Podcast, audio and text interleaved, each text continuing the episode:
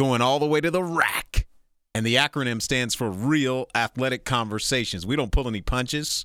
Regardless of our status, we're going to tell you what we think. And that's what we got. And so we, we bring someone who has status onto the program.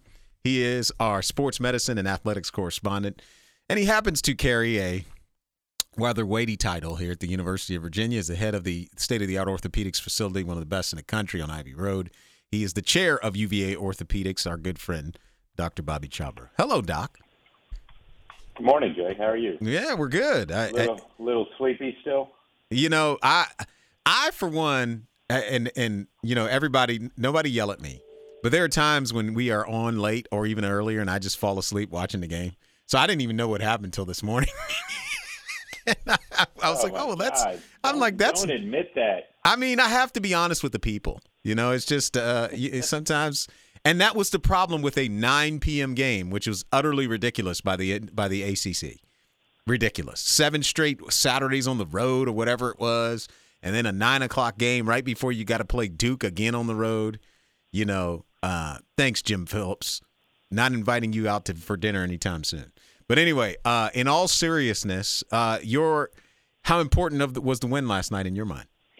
Well, it absolutely critical. You know, there's they said it multiple times during the broadcast that if uh, if we lost yesterday, that we were out of the NCAA tournament. Um, obviously, Boston College is very lowly ranked in the ACC and in the NET and in the KenPom uh, rankings. They're at the bottom, so that would have been a, a, a tough loss to recover from uh, going into the to March. Uh, so uh, there was some tough times. Don't worry. Uh, I, I stayed up two, three hours after the game because I was so nervous. So I stayed up for you, Jay, while you were you know, sleeping away.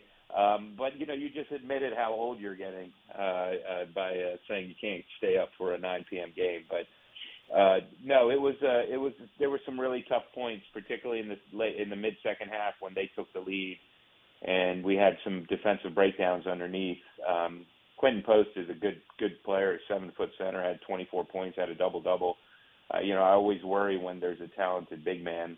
If our three point if our three points uh, uh, shots don't fall, then we tend to have issues uh, underneath uh, defensively. Uh, we out rebounded them, which was good, and we still struggle from the free throw line. But I think we had about 75% uh, free throw percentage, hitting percentage, or shot percentage. So uh, we did hit free throws when it counted. If we had struggled from the free throw line, the game might have ended up differently. But um, still, still working on the free throws. Uh, our, our three point percentage improved significantly. McNeely and Groves hit some big shots down the down the stretch that that kept us in the lead. And Beekman was Beekman. He he, he drove and scored when we most needed it, and when the momentum was going to change or the momentum had shifted, he made sure the momentum shifted back to UVA. So uh, you know, it was a gutsy win against a, a team that uh, was surprisingly tough. Of course, we were playing away, so um, but we need we need to do what we can against Duke, and and we definitely need to beat Georgia Tech at home, uh, or March may be a, a more of a challenge for us.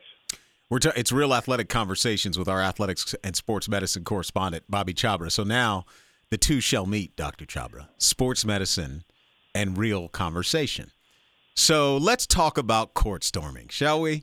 So here's what happened. Um, a, Wake Forest, who was who was uh, what a half game back of Virginia, and we've split the two games with them in the ACC's men's basketball standings. So a lot of people have opinions, including my colleagues, about Kyle Filipowski, whom Virginia will see in 10th ranked Duke on Saturday night, getting injured trying to exit the court when the Wake Forest kids were rushing the floor after beating Duke 83 to 79. And then, you know, John, uh, Jon Scheyer, when are we going to ban court storming?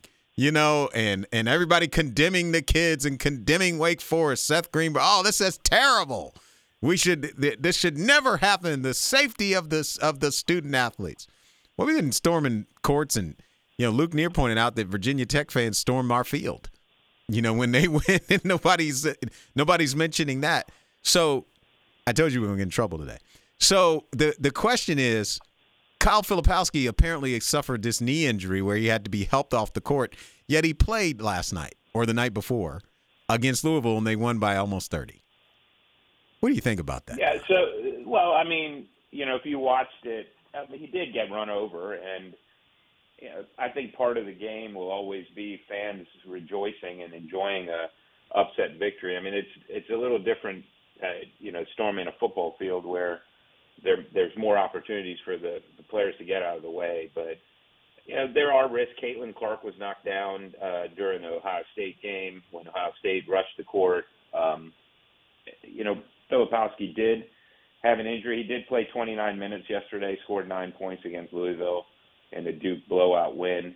Um, so he's uh, hopefully recovered. And you know, I mean, the last thing you want is to see a player get seriously hurt. But I, I think they need to give time for the players to get off the court before the fans rush. But the other issue, though, Jay, I mean, we've taken care of tibia fractures, ankle fractures um, head injuries in our own students who rush the football field mm. uh, over the years because they get hurt rushing the, the court or rushing the field too.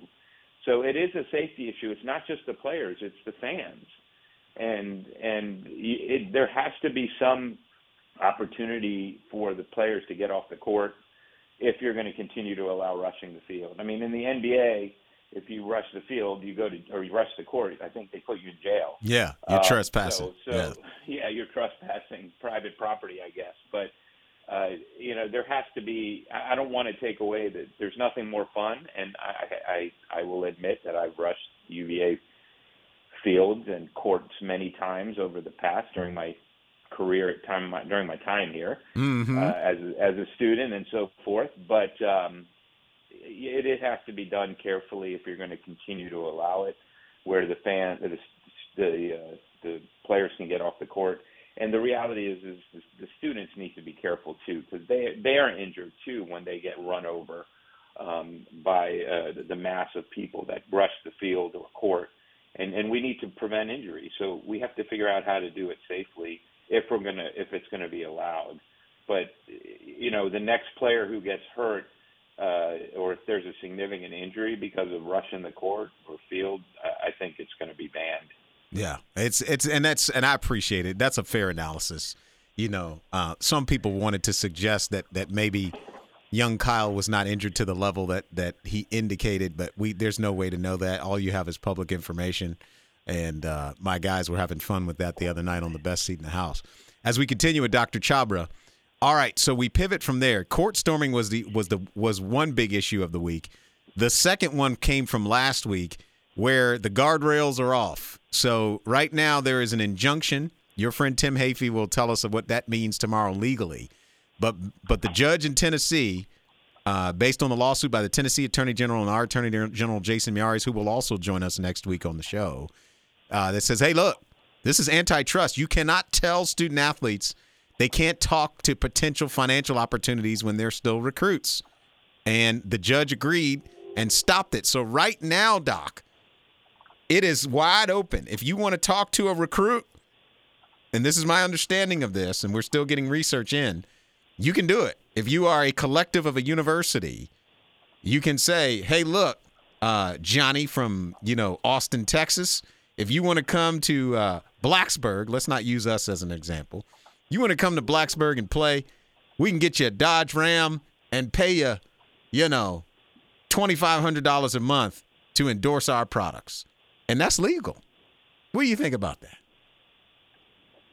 Well, I mean, yeah, and you can tell them how much. From what I understand, you can tell them how much money the potential uh, NIL deals they could they could get from coming to that institution.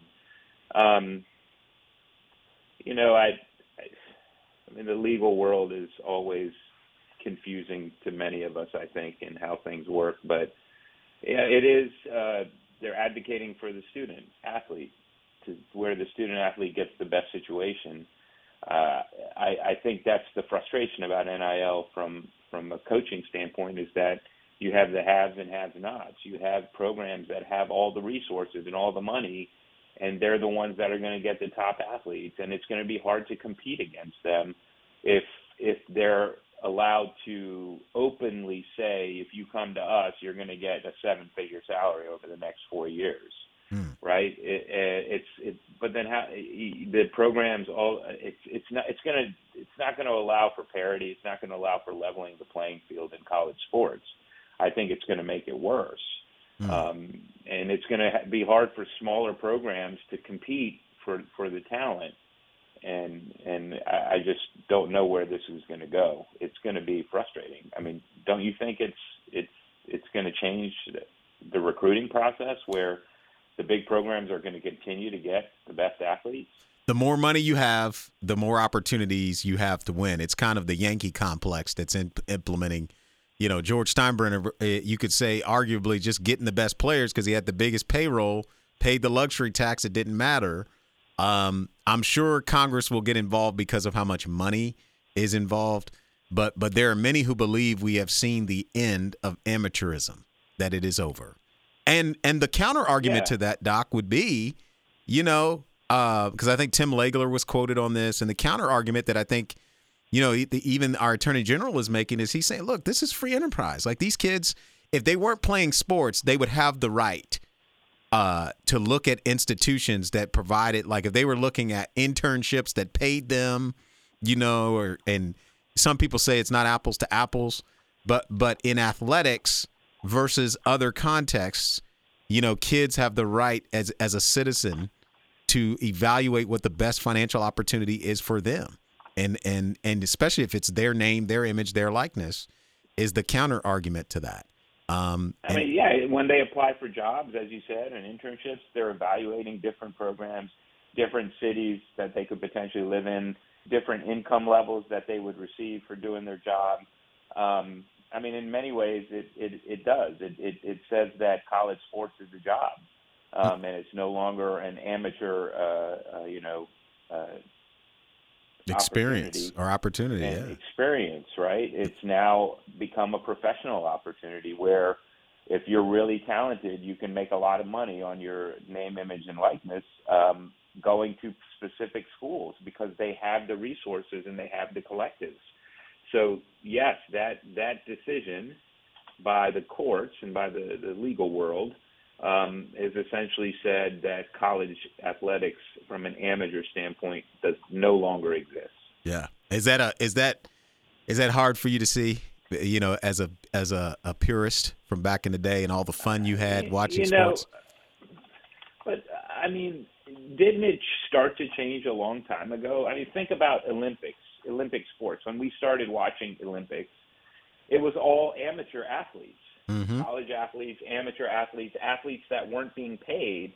But now that's changed, right? The dream team was all the professional basketball players, and the soccer teams are all the professional soccer players. These are players that have, you know, make hundreds of millions of dollars, and they're representing their countries. But wasn't the Olympics initially all about amateur athletes? It was. And now it's all about professional athletes. So, so, and it's harder for the in certain sports. In certain sports, it's still about the amateur amateur athletes because those sports don't have a lot of, a lot of revenue opportunities. But the big sports, it's all transitioned to to, to professional athletes. Um, yeah, I just think it's become the way of the world now. I think amateur sports is, uh, except for select sports and select Olympic sports, where professional uh, opportunities and revenue is not there. Um, it, it's it, college sports is transitioning away from the amateur status. All right, so listen, that we're out of time for today. There is definitely another conversation for us, maybe even next week. How does Virginia survive in the new space? We will we will talk more about that. But for now, Doc, we'll let it ride and just enjoy the fact that we got to win, and look forward to our next real athletics conversations. And you were very fair to Kyle Filipowski. I'll give you credit for that. But as always, thanks for being with us, my friend. Of course. See you next week. All right. You Go t- Hoos this weekend. That's right. Go Hoos. That is Dr. Bobby Chhabra. We'll archive it at WINA.com.